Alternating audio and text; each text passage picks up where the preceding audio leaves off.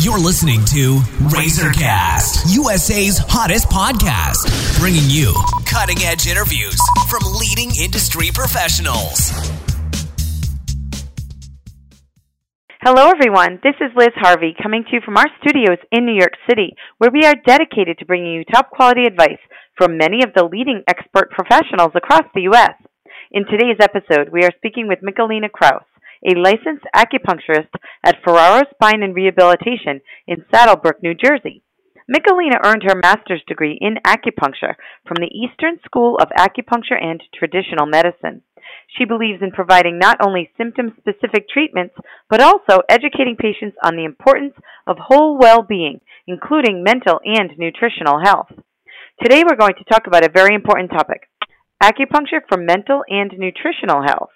Hello, Michelina. How are you today? I'm doing great. How are you? I'm great. Thanks so much for joining me. So, for someone new to our podcast who has never experienced an acupuncture treatment, what is involved in a treatment session and what does it feel like? For my patients who have never experienced a treatment, I always give a little explanation. I have them fill out a questionnaire followed by an initial intake. I go over their health history and any important family history. I ask questions that help me form a treatment plan. In acupuncture, we don't diagnose the typical way a doctor does. We use terms like deficiency, spleen dampness, yang rising. These will mean nothing to the patient, but I do give a little explanation of what I see going on with them. It helps to create a partnership and show that they are part of their treatment as well. It's not just about the practitioner fixing the problem. The patient has to play a role too. And with saying that, they usually need to change things part of, that are part of their lifestyle. So after all the talking, I take a pulse and I look at their tongue. By doing this, it gives me more of an idea with what is going on internally with their energy and their organs' energies. The tongue is the only muscle able to be seen on the outside of the body. All your muscles are covered by fascia and skin. However, the tongue is not. So the ancient Chinese believe this gives us a big clue as to what is going on with the person's internal chi or energy.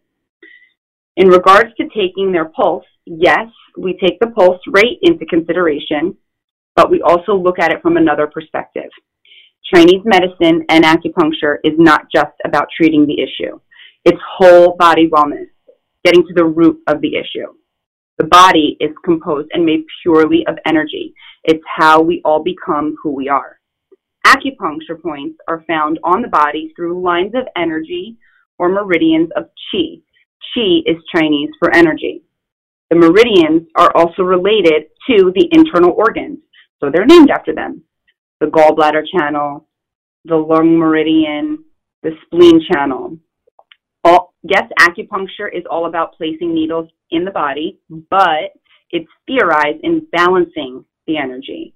The needles are simply the mechanism to do that. I explain to my patients there are good and there can be bad feelings with acupuncture. It's normal to feel anxious because you're volunteering to let somebody place tiny, sharp objects into your skin. It's normal. When they're placed, it's really, really good if you feel any kind of light cramping or heaviness. If you feel anything sharp or uncomfortable, that lasts for more than a couple seconds, it's okay. But to let me know so that you're not laying there in pain. In that case, I adjust the needle so you become a little bit more comfortable with everything going on. Okay, great. And how can acupuncture help someone suffering with depression and anxiety?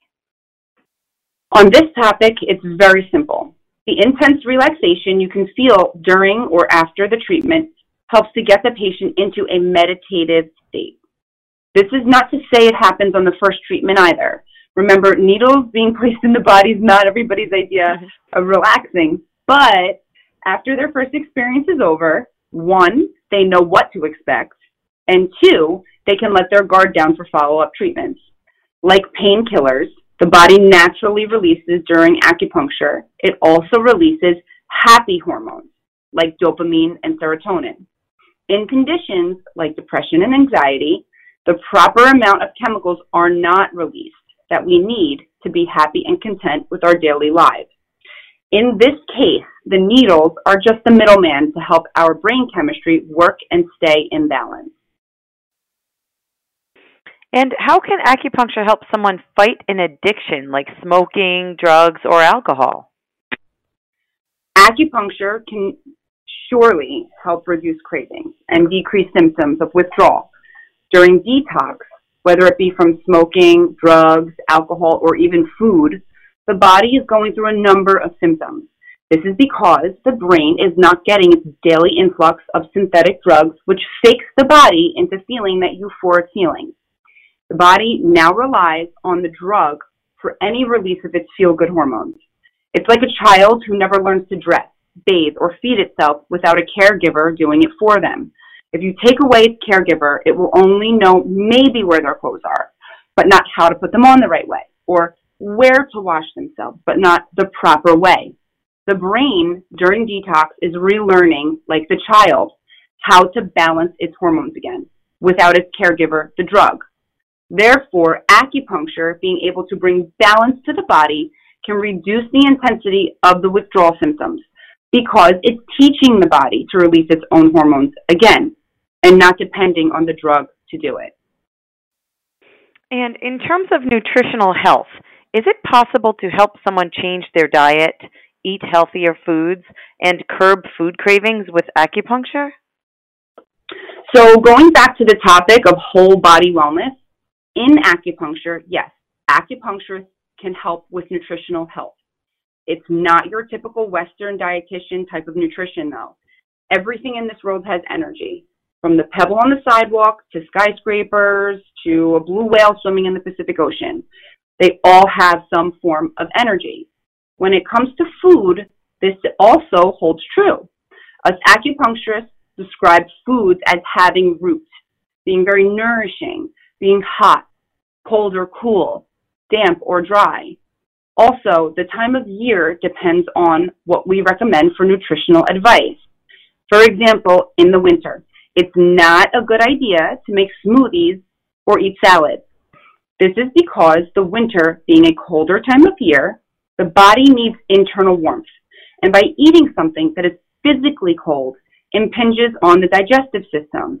It can make it quote unquote energetically and physiologically work overtime. If it's cold outside, have a soup, not a smoothie.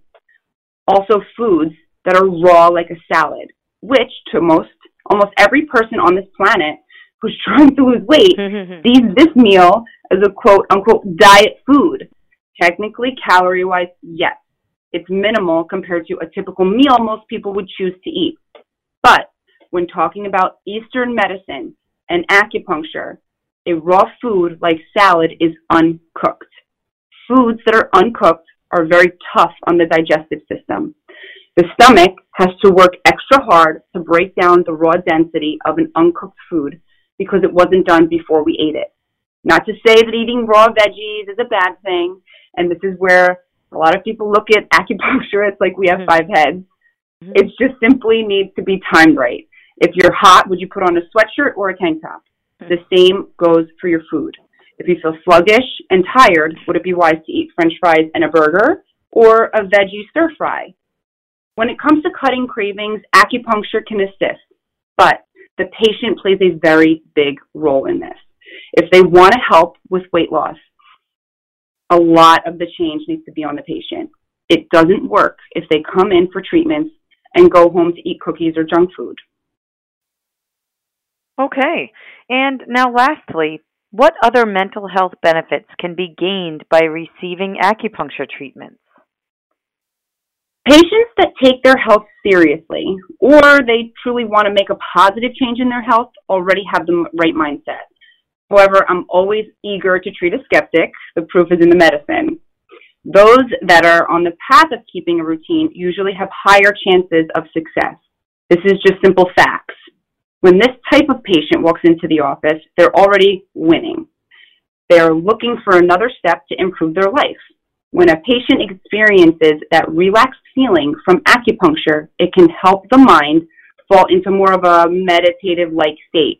The meditation is yet another whole topic when it comes to immense amounts of benefit it has on the mind body connection.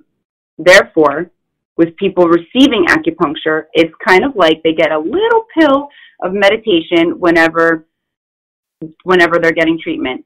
And that's just never a bad thing. Okay, well, thank you, Michelina. We know you're busy, so I want to thank you for all of your time and your help today. You're very welcome. I appreciate it. And for our listeners across the country, if you are interested in speaking with Michelina Kraus, you can go online to www.ferrarospine.com or call 973 478 2212 to schedule an appointment. And on behalf of our entire team, we want to thank you for listening, and we look forward to bringing you more top quality content from our country's leading industry professionals. You've been listening to Razorcast, USA's hottest podcast, bringing you cutting edge interviews from leading industry professionals.